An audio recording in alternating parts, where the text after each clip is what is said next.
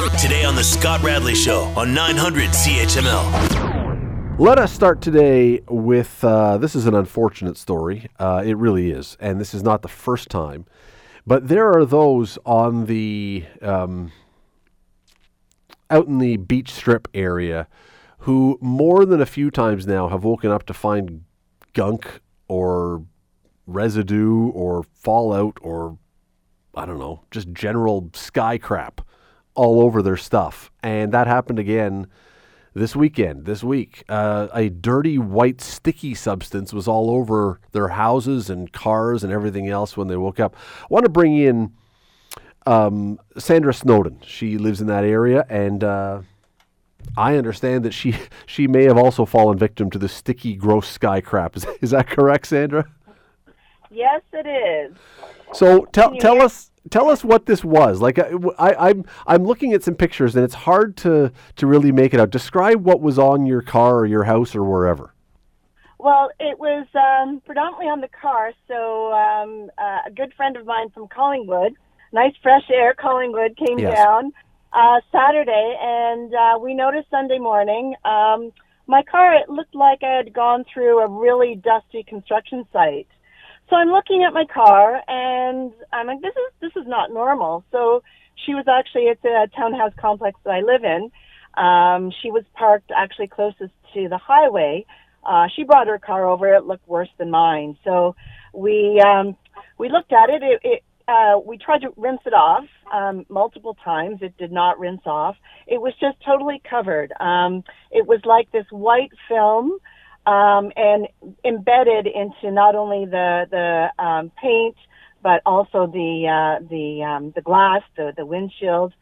So um, so yeah, we were quite surprised. Um, and then through the afternoon, we had um, uh, someone from the uh, Ministry of Environment taking samples uh, from our vehicles. Sandra, have you lived on the beach strip for a long time?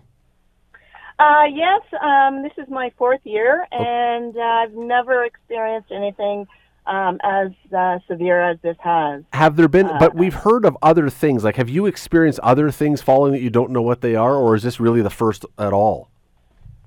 Uh, besides a multitude of birds that hit the lines, um, no, uh, there has been incidences of product or uh, um, debris falling from the sky um, onto our vehicles, onto our um, patio tables, etc. But um, even the following day, uh, Monday, there was still some particulate uh, that was falling. I had uh, two uh, professional car washes done on Monday. Uh, brought it home, and there was still this fine uh, matter that uh, that was falling and uh, landing, and not only on our on our personal um, uh, homes, our cars. You know, we are breathing this in. That's what I was going to ask you about. Yeah, that's disturbing. that's what I was going to ask because that would. I mean, I would be concerned about that. The car thing, I, I I'd be ticked off about my car and maybe concerned about that. But but what you're breathing in and not knowing, that would be what worries me. Exactly. And um, I reached out to Stelco. They basically denied um, it was them. Um, but you know, with the uh, with the MOE testing, uh, might take about two weeks for results. Um, but they will determine um, the company that uh, that caused this uh, huge issue. So we don't know who caused it, but let, let's say that the MOE, the Ministry of the Environment, does this, and let's say they say, "Oh, it's totally harmless, Sandra. It's totally harmless. There's nothing there. Don't worry about it." Are you easily believing of that, or are you going to be skeptical? Oh, I will be very skeptical. if it's if it's burning into our uh, paint and uh, windshields in our cars, can't be really good for your health. So, uh, have you uh, have do you have costs then to go with this? Because you say there's been other things at other times, but it's not been the same. I mean, you've gone to get a couple of car washes. That's you know that's a few bucks, granted, but No, I've I've not had anything besides you know your regular car wash. But right now, um, with this not even coming off my windshield, um, and it was raining today, it was smearing. I could be I could barely see. So something something has to be done. Uh, something has to someone has to be paying and be accountable for um, this damage. All right, let me let me ask you. On, uh, uh, maybe it's an unfair question, but I'm going to ask it anyway. And that is, there are people. If you move to an area near an airport and then complain about the sound, people say, "Come on, you you moved to that area. You have to know that there was going to be the sound of airplanes coming and going. You can't complain about that." What about the idea if you move into an, uh, an industrial area, should you not expect there's going to be some stuff falling on you? Oh, totally. And uh, on my Facebook side, I been basically told the pollution was there before you were. If you don't like it, move. But you know, you you you take it. You know, I, I do love the beach, and um, I do have to look across the road, and yes, there's Stelco. There's all the uh, pollutants, etc. Um, it is it is something that obviously um, I'm concerned about. But with this last fallout, um, uh, I think it's more than just a, you know, it's a, li- a slight breeze with some, uh, a few little dust particles. When your when your cars are totally coated in white, um, and you know that it happens during the night, it is, uh, it is very discerning. And unfortunately, I can't get up and just move.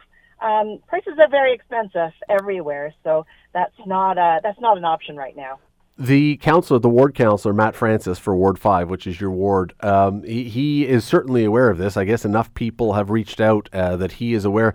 One of the things, though, he says the city doesn't have, he told the spectator, the city doesn't have jurisdiction over air pollution. It, do you do you buy that? Should the city be able to do something about this, or are you taking that word and saying, "Yeah, you know what? This isn't a city issue. This is something else." Um, I I think it's I think it is something else. Um, and I think it's the uh, the power in numbers as well. Um, I'm I'm not going to sit by and just say, hey, it's a polluted area, it's where I live, I accept it. Um, if if it's if it's not a city issue, then I feel that uh, um, you know uh, with the uh, with the people that have had issues with this, um, the power in numbers, um, I'd like something done about it. Have you heard? Uh, we only have a few seconds left here. Have you heard from other neighbors? Have you talked to your neighbors about this? Are they all saying the same thing? Uh, pretty much. Um, I just by the looks of all the cars in my townhouse complex, everybody has issues. Whoever had their car left out um, last Saturday night, um, they are experiencing the same issues.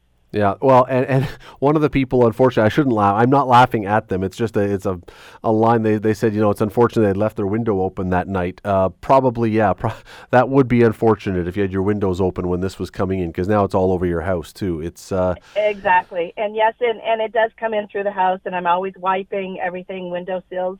So yes, it, it does make its way into everybody's homes too. That is Sandra Snowden. Uh, she lives in the area that was uh, that was doused with the, uh, as we call it, the sticky white sky crap. Which uh, we'll find out what it is eventually. I'm assuming. But uh, Sandra, listen, I really appreciate you taking a few minutes, and uh, unfortunate that we have to be talking about this, but I appreciate you taking some time today. Thanks so much.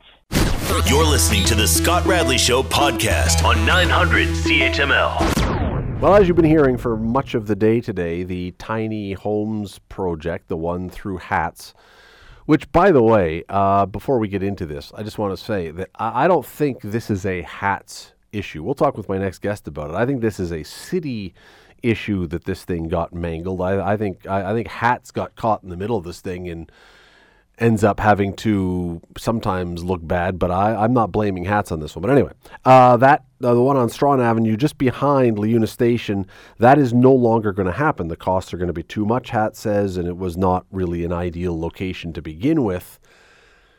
Is this a victory now for the North Enders? Do they feel like they finally got heard? Victoria Mancinelli is Director of Public Relations and Marketing and Strategic Partnerships with LiUNA, who joins us now. Victoria, thanks for this today. Hey, Scott, how are you? I'm good. I'm guessing, uh, well, I don't know. I shouldn't guess. It, it, do you see this as a victory for North Enders who finally had their voices heard? You know, in, in one part, yes. Um, it finally brings their concerns uh, to the forefront here. But, you know, to say it's a victory while people are still in encampments along Strachan um, just shows that we have a long way to go before we can actually say that this is a success.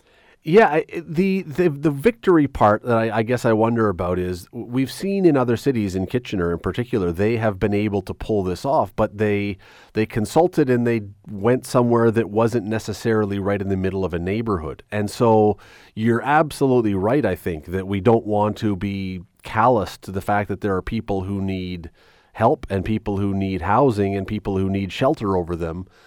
But this seems like it was trying so hard a lot of the time to just jam a round peg into a square hole.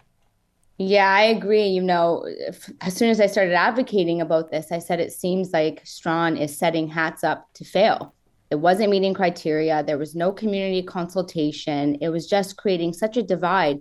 And when you have something like this, an initiative that is meant to help impact people's lives, we really need to be focusing on community support as well, especially when it's 17 meters from somebody's front door and cutting out community in the process was a huge mistake. And I don't put that blame on HATS personally. Um, you know, I think it was a multitude of things, including lack of leadership from Ward 2 councillor. You talk about the, the, the discussion or the consultation. If this had been one of the knocks, one of the things the people were very angry about, and let's let's be honest, they were angry, uh, was that the city had not consulted with them before this was, decision was made. If that had happened, do you believe that we would have gone down the path that we did? Do you think the city would have plunged ahead anyway, or do you believe that maybe there's a chance that this thing would have found a different way of going? I don't think so. I think that the Strachan site proves that it fails to meet a lot of the criteria that is needed for this pilot to succeed. A lot of the technicalities were not met. And I think it was because of timelines as well. You know, city staff proposed this site um, given that it would be ready by winter. So a little bit of a rushed decision, in my personal opinion. And it cut out criteria that we really needed for it to succeed. And not to mention that one of the criteria of HATS is that it's not directly in a neighborhood and that it requires community consultation. So, you know, the North End is not naive here. They've been reading the criteria and they saw the lack of consideration that went into it. You were at that very first meeting that they that was held at uh, Bennetto School, and the question was raised. I, you may have raised it. I can't remember. You were very outspoken that day, but the question was raised about how many of the criteria this spot hit, and I can't remember the number. You may know the number better than me. It was like four out of twelve or something like that. Like it was a, a very minor number. Were you surprised that day when you saw how few of the criteria were met? I would like to say I was surprised, but I wasn't because I did a little bit of due diligence on the site and was following the criteria on the HATS page. And at that meeting, you know, when I asked that question, uh, Ward 2 counselor basically said, well, we changed the criteria and now we're using different criteria. Well, okay, well, why wasn't that expressed? What is this new criteria?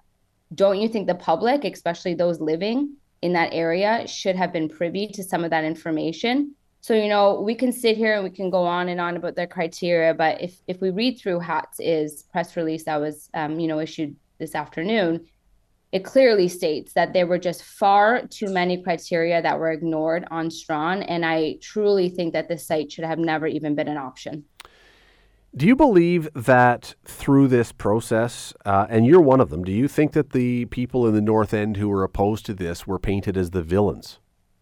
I do, absolutely. There should not be a mentality here in the city in any ward by any counselor that if you disagree with something that they are saying or trying to push through, that you automatically become a bully. Now, that being said, there is zero, absolutely zero tolerance for violence or threats. So, those that were engaging in that kind of behavior, zero tolerance for it, full stop. But at the same time, here, like we can't generalize the entire North End as being these big bad bullies because they want their concerns to be heard and heard by council members that were elected to represent their constituents, every single constituent. Yeah, so you uh, look. You're not um, you're not a member of the HATS committee, and, and I don't know where this thing is going to go. It may have nothing to do with you or with the area down the road. But were, were you opposed to the concept or were you simply opposed to the location? Never opposed to the concept, but always opposed to the location. And what's sad about all of this, truthfully, Scott, is that weeks upon weeks ago, LiUNA voiced their collaboration to both City and HATS, saying, let's work together. Let's find a new site. Let's rally together on support services and let's make it successful. Let's get gain community support and let's really truly make this pilot successful because it, it can impact so many lives. it, it seemed that that offer was a little bit ignored. And again, not by HATS. I had tremendous meeting by HATS. They were gracious, respectful, and on board for this collaboration. But I think, you know, the doubling down of this site by Cameron and by other members of council, we're trying to force something to work that never was. It was never going to work. So we never opposed concept, but we always opposed location, and, and that remains were the concerns overwrought though? Should, were were the people who were concerned about this overly concerned where they didn't need to be, even in retrospect? Because you know there was a lot of discussion that said, you know, putting them in the tiny homes, putting people in tiny homes will be safer than keeping them in an encampment, which is there right now. It was this an overreaction by people in the area? you know i'm not one that can tell somebody how they they feel or validate those feelings or say that they're not you know worthy of being taken into consideration i think those living directly in the area would have been impacted by this not to mention that even the school board had spoken out about this because that is the um, school route for children in the area so I think their concerns were absolutely validated. Um, at the same time, now we have to really focus on concerns of the encampments and the in the area because their concerns have been ignored by the city. And you know, how long can we keep ignoring the hazardous material on sidewalks and roads and people break, breaking and in, entering? You know, something really has to be done about this. And where does that stand now? I, I will be honest. I have not driven by in the last week or week and a half in that area. I, I, I was driving by with some regularity before then. It, it, there was an encampment on that spot. Is there still? there are many. Um, I haven't been down today or yesterday, but in the last few days, there are many. I do know that bylaw was there giving out eviction notices, but keep in mind that was based around HATS. And so we're not sure what the encampment protocol looks like on Strachan without this pilot proceeding. So that's something that I believe city staff are working on, and they're going to have to update um, the neighbors on what that would look like. And, you know, when we talk about housing we talk about the encampments, and I, and I just want to make this point housing absolutely plays a part. It, it will provide some stability and, you know, get these folks out of encampments and into warm shelters. But we have to also be looking beyond just, you know, a shelter and a home. We need wraparound support services as well. We need addiction supports. We need mental health supports. We need to try to find employment pathways for for financial stability to really get people off the street here. So we can't be naive and say, "Yep, let's put them in a tiny shelter and all of our problems are going to go away."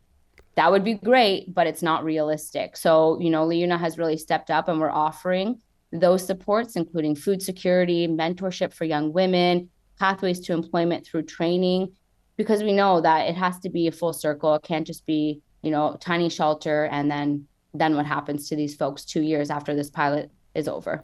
That is Victoria Mancinelli. She is Director of Public Relations, Marketing, and Strategic Partnerships with LiUNA. Uh, really appreciate you taking time today. Thanks for this.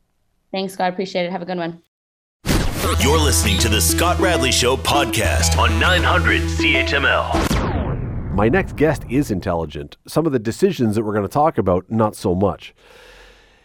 We have heard of some ongoing bonkers public spending this week. We're going to start with this one because we'll get to the other one in a second. But earlier this week, uh, thanks to my next guest and his organization, we learned that since 2018, the Governor General's office, so not just Mary Simon, before her Julie Payette, since 2018, the Governor General of this country has spent $117,000 on dry cleaning. On dry cleaning. Franco Terrazzano is the federal director of the Canadian Taxpayers Federation. Joins us now. Franco, I'm guessing in the time since 2018, you have not spent more than $110,000 on your dry cleaning, correct?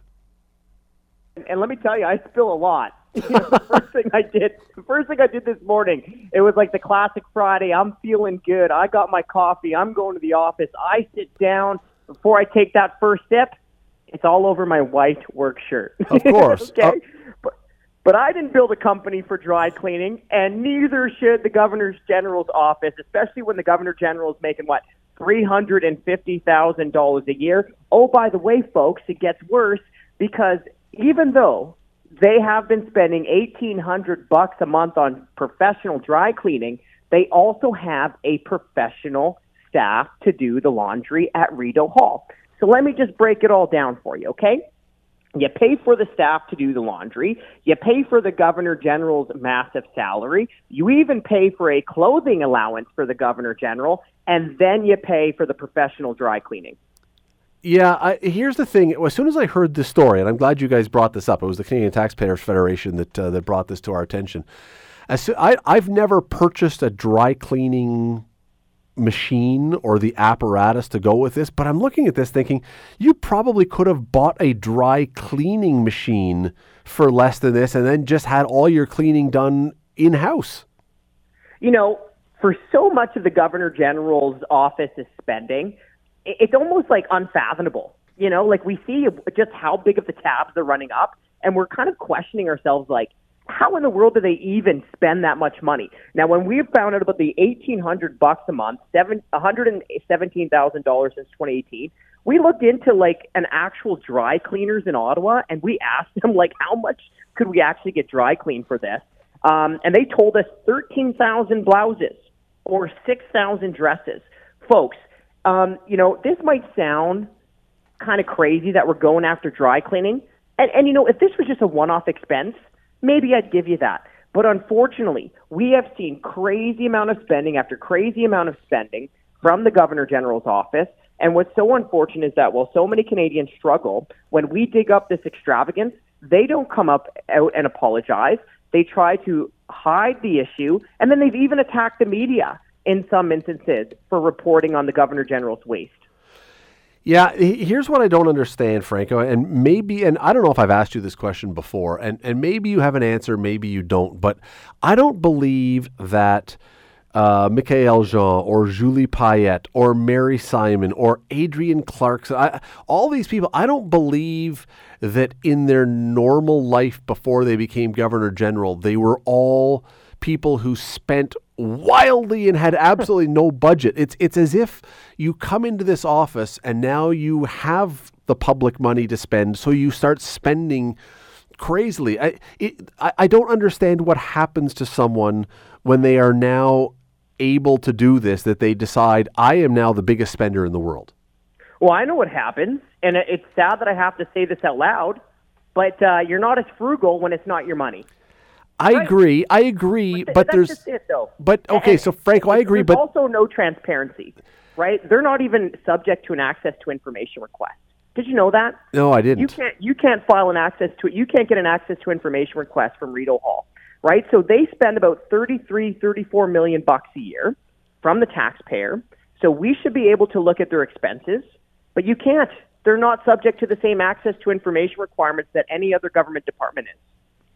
And you know, to your point about that, there that it's other people's money, so you're not going to be as frugal. I get that. I don't. I, I truly don't expect that the governor general is going to only buy Costco T-shirts and wear that to all of her appointments. I, I like. I really don't believe that. I, I understand that there is going to be extra spending for clothing and there's travel. I I'm not I'm not of the opinion that people who take this job should live on nothing. I just don't understand how you go from point A to point B as opposed to finding something in the middle that you look at and you go, yeah, I can be reasonable.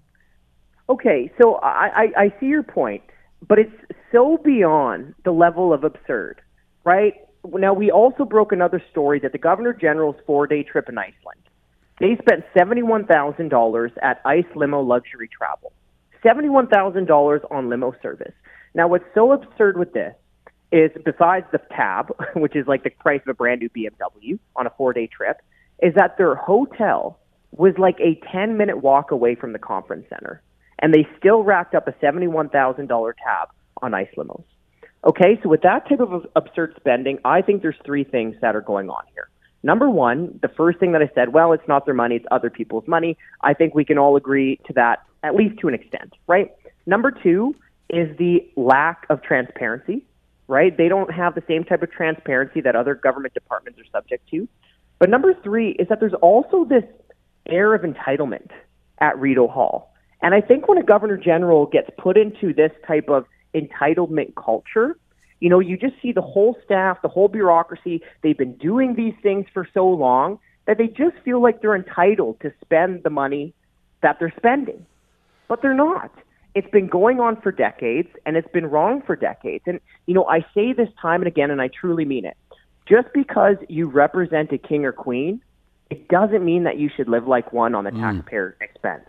I, I I don't understand that there is look I I really believe and it's the governor general is a part of our system. It's a part of our system of governance. So it's not easy to just say well we'll get rid of them because they spend a lot of money.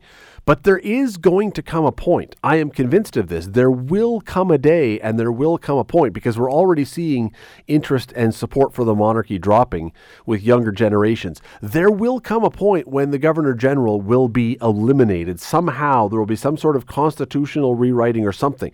That is not out of the question in my mind and i can't believe that these governors general don't see that they are greasing the skids to make that happen they are making this hurry up and happen sooner Well, you know what I always say, Scott? I always say whether you support the monarchy or you're against the monarchy, you should be against this type of wasteful spending, right? In fact, even if you like especially if you support the monarchy, you should be against this type of wasteful spending for for two reasons. I mean, number one, I think everyone should be against the waste of taxpayers' money, and everyone, I think, even if you're the biggest government supporter, you would rather that money be allocated in a different way, in a better way. Um, but to your point, right, with the people, um, you know, the support for the monarchy dropping in Canada, at least from the polls that I've seen, if you are a real big supporter of the monarchy, you should be so frustrated about these stories where the governor general and her 30 person entourage spend about $100,000 on airplane food.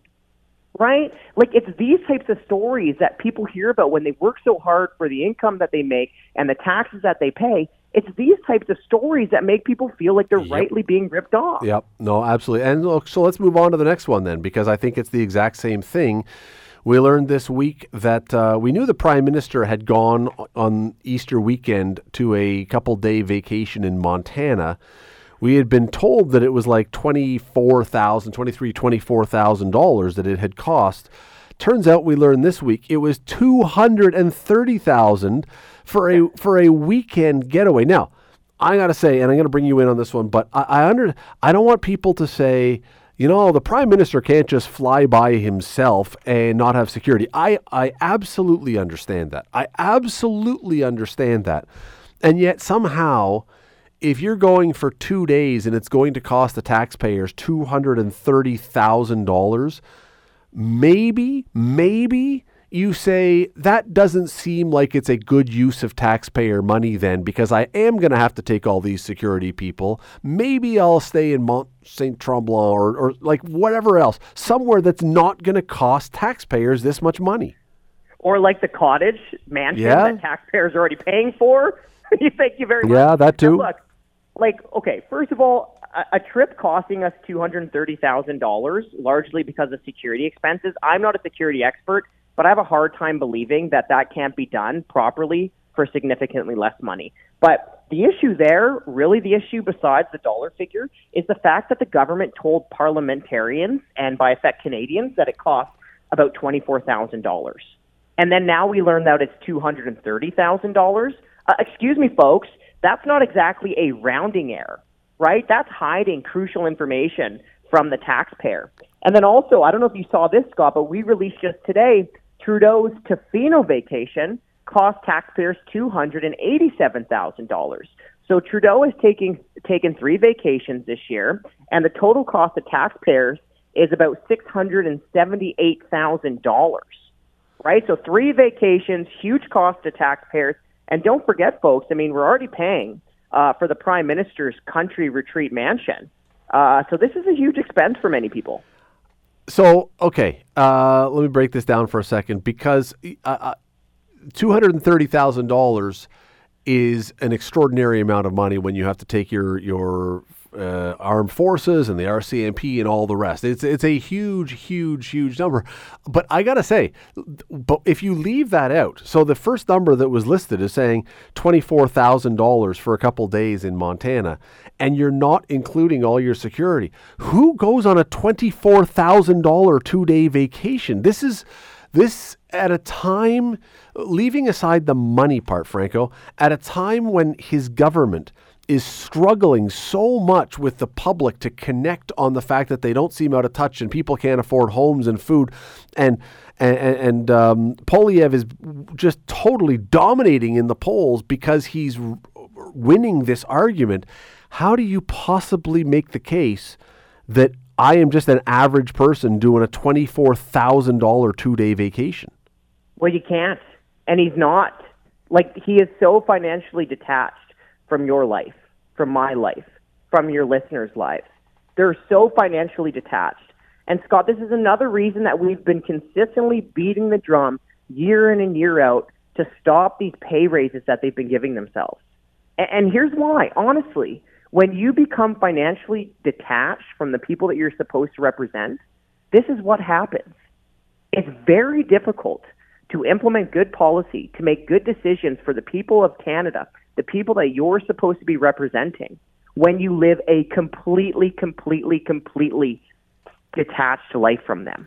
It's not even close. Yeah, it's I, not even close. I just go back to the question that I asked off the top, and it's the same for the prime minister. And it and look, it probably will be the same for future prime ministers. I am not suggesting that Trudeau is the only one. We've seen presidents do it. It's it's you get into these positions where suddenly you have access to this stuff, and somehow you lose the ability to show any kind of restraint. And I don't get I've never been there, but I don't get it. I would have to believe if you are someone who is representing the public, surely there is something in the back of your head where you say, this is not the acceptable or right thing to do to just be spending this kind of money.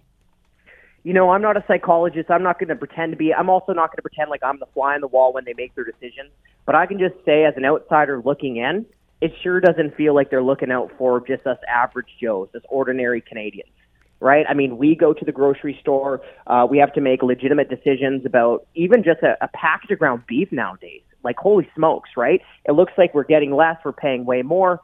I mean, it doesn't feel like the government's really thinking about the issues that matter to us. In fact, at least to me, it looks like the government's kind of going out of its way to make our lives a little bit more expensive, right? Um, so it's these types of stories the type of waste, whether it's the Governor General's limo service, spending $100,000 on airplane food, or it's the Prime Minister, three vacations, hundreds of thousands of dollars billed to the taxpayer. It's these types of stories, like I said previously, that just really rile me up, that really boil my blood, mm. because it, it really is feels like the case that they either don't know or don't care how hard people work for our money that we earn and the taxes that we pay. Okay, let me throw one more thing at you in the time we got. Sure. Um, I I do not believe that politicians, even if they are handsomely paid, I don't believe politicians should not be able to take a vacation. I think they are like the rest of us. Uh, I don't have an issue with them taking a vacation. I don't have them. I don't have an issue with them going away on a vacation. Yep. But here's my question: Why why could we not have it done slightly differently, where you say the we know the security costs are going to be involved, but anything beyond security, you or your party have to pay for the cost of that rather than putting it on the taxpayers. Well, no, I agree with that. I mean, look, they what they do pay for, according to the PMO, is that they have to pay back some portion of flight costs uh, that would align with some co- commercial flights. Now, I have no idea how much that is. I haven't seen the PMO be transparent about it. Maybe they have. Maybe I missed it. I don't know. But here's the thing: like three vacations costing taxpayers six hundred and what seventy five thousand dollars this year alone. I, I agree with you. Everyone is entitled to take a little bit of time off, and it's probably best for every profession to do that, right? But I do not believe that we have to have a prime minister billing taxpayers essentially six hundred and seventy five thousand dollars uh, on, on a year's worth of vacation. Yeah, I just like to me, like it, ha- it, There's no way that we can't do this for less. I would say, and this is across all parties. I would say that political parties, if you're advertising for your government's great work, that should not be coming out of government revenues and taxpayers. That should be coming from parties' revenues. If you are talking about your leader going on a vacation. I'm okay with that, but that should be coming from your party's revenues. Raise the money if you're within the party and man, I the taxpayers would be so impressed that you actually showed care about their money for a change. I just I, I don't know why they don't do it, but maybe because they like don't have to. we're have so to. starved for that. Hey, I feel like we're just so starved for someone to be like, Someone. I respect you, I respect you, and I'm going to stick up for you. Yeah. I just feel like Canadians are so starved. Someone, anyone, anybody lead by example, and we will stand and applaud. I think every single person will. Anyway, that is Franco Terrazzano. He is the federal director of the Canadian Taxpayers Federation. Have a great Thanksgiving, Fra- uh, Franco. Thanks for doing this. Hey, you too. Thank you so much. You're listening to the Scott Radley Show podcast on 900 CHML. Tomorrow, Saturday, October 7, not just my sister's birthday, although happy birthday, Raquel. Uh, also, Ticat game against Saskatchewan in Saskatchewan, which you know, look uh, the even though the Riders this year not having the year that they would have wanted, six and nine right now, they're third in the West, but that's only because they got two teams in the West that are really good and two teams that stink. Calgary and Edmonton, the Alberta connection this year. So Saskatchewan's right in the middle of it. Um, even though they're not that good this year, Saskatchewan, Regina is still the beating heart of the CFL. So anytime the Ticats go out there, it's a it's a, it's good. It's a it's an important game. It's a really important game, but it's also an important game because you're playing in Regina. That is where this league matters more than anywhere else in this country. And I know, look, I'm not putting Hamilton down. I'm not putting Winnipeg down. It's just Regina is different.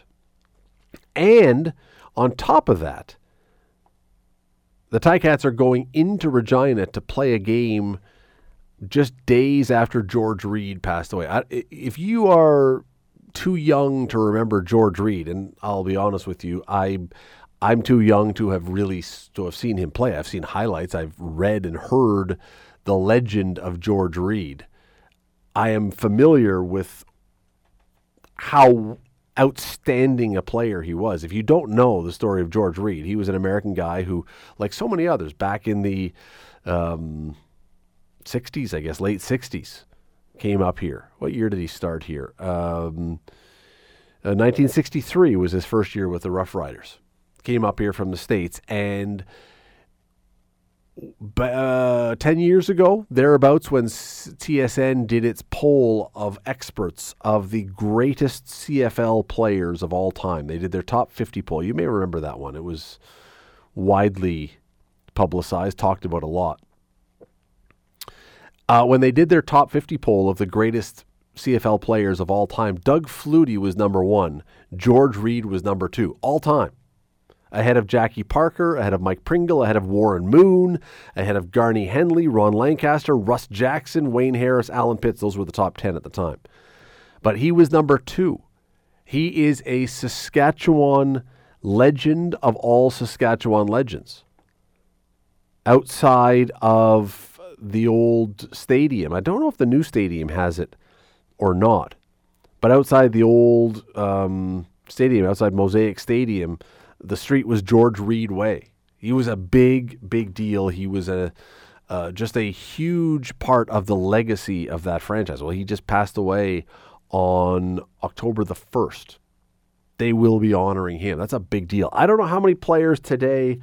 It, I don't know how many, how much it will resonate with them, but I got to tell you, fans there, the fans, this is a big story. This is a big deal. So the Ticats get to go out to Saskatchewan and get to play there, and it is a just a monumentally important game for Hamilton because they're still trying to catch Montreal. Still got a chance. They can catch Montreal. They could maybe have a home playoff game, but you don't want to drop this one. This is a game you should win. Especially because under center for the Ticats is going to be, it appears, he's listed as number one. He's listed as the starter. Bo Levi Mitchell. Bo Levi Mitchell is back. He's been out for weeks and weeks and weeks. The guy that the Ticats spent so much money on, the big free agent prize that they got in the offseason, hasn't played much for the team this year because he's been injured twice. And when he was playing, he, eh, he wasn't great. Let's be honest, he wasn't great. Now, the argument is that well, you know what, he had he'd lost his starting job last year in Calgary, so he comes into Hamilton. He hasn't played a lot, but he'll work his way back into shape. He'll get his way back, his timing back, and his touch back, and everything else. But then you get started, you're out. You get started, you're out. So, you know, his level of play. We don't know what his level of play really should be expected to be. We don't know what it's supposed to be. He hasn't played a lot of football in the last couple of years. But we're down to the home stretch now of the Tiger Cats season. They've got Saskatchewan tomorrow.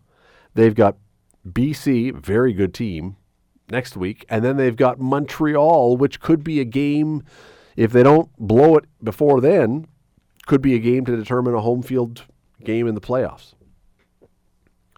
But this is now not just about winning a game, although that is certainly a huge part of what tomorrow is going to be all about. It is about getting Bo Levi Mitchell going. Because here is the enormous challenge that you've got if you're the Tiger Cats. Here is the conundrum that you face if you're the Ticats. Matt Shiltz is back now. He's healthy. He's your backup. Uh, played pretty well. If you bring Bo Levi Mitchell in, and you have to, he's your starter, he's the guy you paid all the money to. When he gets back healthy, you have to put him back under center. You have to. You can't just say we're paying all that money and tying up so much of our salary cap and then not playing the guy. You have to. Bo Levi Mitchell is playing when he's healthy. He's healthy, he's now playing. But you're also very close to the end of the season, and you are very close to the playoffs. What do you do if Bo Levi Mitchell gets under center and he doesn't play the way you hope that he will? Let's bring in Rod Pedersen. He is the former voice of the Saskatchewan Roughriders. Now he's just the voice of everything to do with sports west of Manitoba. Uh, uh, Rod, how are you today? I'm very well, Scott. Sorry I'm a little delayed here had my phone on silent from uh, my show today. So no worries, no worries. We're just talking about the fact that Bo Levi Mitchell is seemingly back, but he has played very little football the past couple of years. We're getting close to the playoffs. You're the Ticats. You have to play him.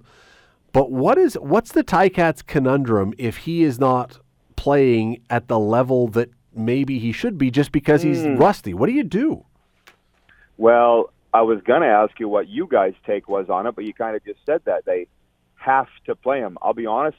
When the news came down today, I had just had Jim Barker on my show, and he said he said Scott, we have no idea who's going to start at quarterback for Hamilton tomorrow, and was within five minutes news came down that it was going to be Bo. And uh, when I had heard that he was practicing this week, I thought, why? Ticats have been one of the hottest teams in the second half of the CFL this year with a combination of Taylor Powell and Matthew Shiltz. If it's not broke, why fix it? Or, you know, that whatever the saying is. Yeah. And uh, and so later on in the program we had David Sanchez on and we were kicking it around and you're honestly my take is you're paying the guy five hundred thousand dollars, Scott. Um, you you want to get your money's worth out of it, and I think what it really boils down to is they need to win. If they win, they clinch. Well, they've already clinched, but they can eliminate some other teams uh, in the West. They have a lot to play for. So they're going out to win the football game, and they think Bo them the best chance. That is the that's the long and the short of it. Um, I'm not sure that I would be doing it, but uh, I'm not the coach of the team. Now, having said that, there's a lot of pressure on Orlando. There's been a lot of, I think, questionable decisions in his time, both when he was just head coach and now as the general manager as well. So I, I think this will fall on him ultimately. But um, what I've been told is it had a lot to do with Scott Milanovich, the offensive coordinator, who probably would have had the final say on this. So certainly puts a very interesting spin on this. Uh, I'm with you. I guess they have to do it, but I still think we were all kind of surprised. Well, and again, I mean, Bo Levi Mitchell, he, he was the prize of the free agent pool last year, and the Ticats landed him. So yeah, I, I say you have to play him, but he hasn't hardly played almost any football this year. He didn't play a ton last year, and the year before that, he wasn't great. I think he still has it in him, and I think with the right system and the right play calling and the right guys around him, he can still be Bo Levi Mitchell. I just think, man, there's an awful lot of questions this close to the hmm. playoffs, bringing the guy back who really hasn't played a lot of football lately. Well, it might be the ideal time to do it. Can you imagine if it was the last game of the regular season, or if it was the playoffs that he was finally healthy? It would at least you know what they're giving themselves a little bit of runway here to see how he plays. I've watched all the games, Scott. I'm with you, and well, it didn't take wasn't a lot of film on Bo this year. Gone to the six game twice. Um, but yeah, this he's had too small of a sample size to even say whether it was whether it was good or bad for the Tiger Cats. I'm with you. He wasn't great in Calgary last year, and that's why they moved on from him. But I'll say it again. I'd like to say that I was right going into the season.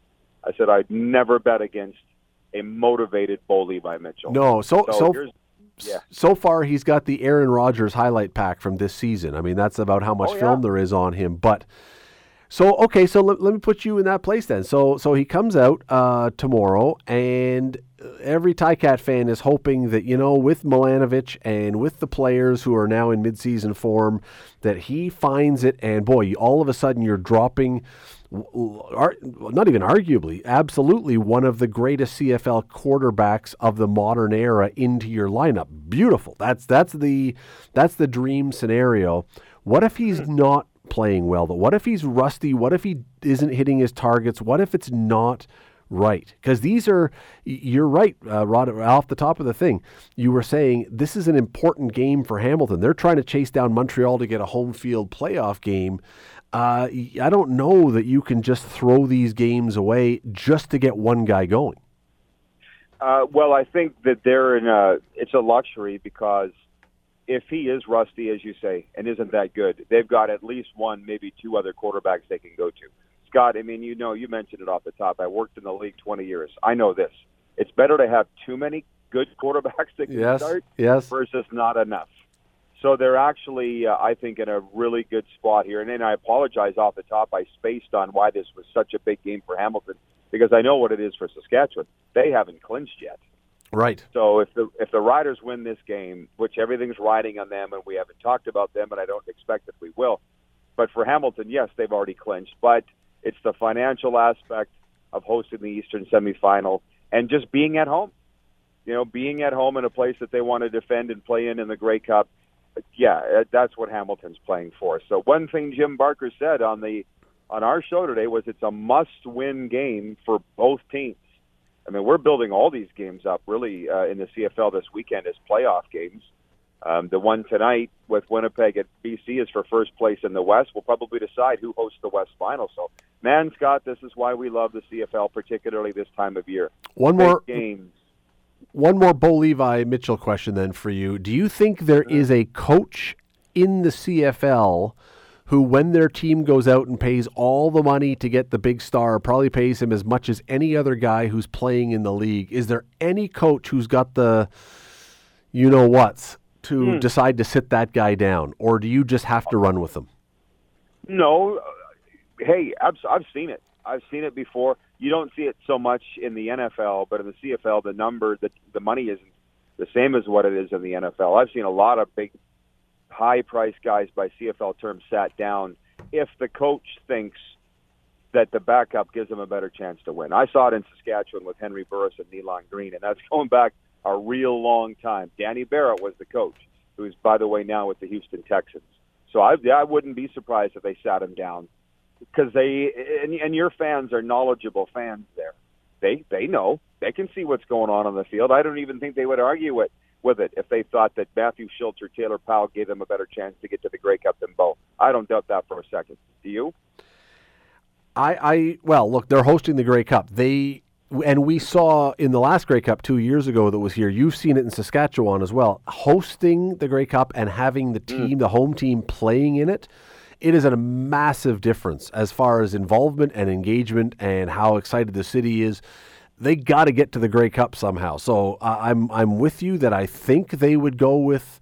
Uh, even if they have to go with Bo, I think they would probably have a quicker hook than normal. They got to get there. Uh, yeah, but I'll, I'll stick to this. It's a luxury that they've got. Let's just put it this way: two backups they've won with, and Bo's the guy that they paid. So they're actually in a pretty good situation overall. Um, but if it doesn't work out, Orlando's going to have a lot of questions to answer or Scott Milanovich. But uh, the more I think about it and talk with football people, you can see why they went this way. You think that you think the Ticats front office is going to pull a Ross Atkins and plan the game out ahead of time? Uh, we won't even go there. Sorry, let's not start that one. Um, so okay, yeah. we only got a few seconds left here. Very quickly, because we talked about it before you came on, but uh, take 30 seconds if you can, just for those who aren't old enough to remember. I'm sure the Riders are going to be honoring George Reed at the game. Uh, explain mm-hmm. George Reed second best player voted all time CFL history came to the CFL in 1963, Scott, because it was paying more than the National Football League. Nobody, you talk about young people, nobody would believe that. And he went on to retire as the CFL's all time leading rusher. Just a cool, cool cat, uh, an absolute icon. Uh, you know, originally from Mississippi, played at Washington State. He's as good as they get, and he will be honored at this football game on Saturday. Mm. Um, and justifiably so. We'll never fill that void. Yeah, no, justifiably so. Uh, Rod Pedersen, host of the Rod Pedersen Show on Game Plus TV. Uh, always appreciate having you on here, Rod. Thanks for doing this. Thanks a lot, Scott. Happy Thanksgiving. The Scott Radley Show, weekday evenings from 6 to 8 on 900 CHML. The Scott Radley Show podcast is available on Apple Podcast, Google Podcast, and wherever you get your podcasts. I'm Scott Radley. Thanks again for listening, and do not forget to subscribe to this podcast. It is free. You will never miss an episode, and also be sure you rate us and review us. Whatever you think of us, we'll take it. Thanks for listening.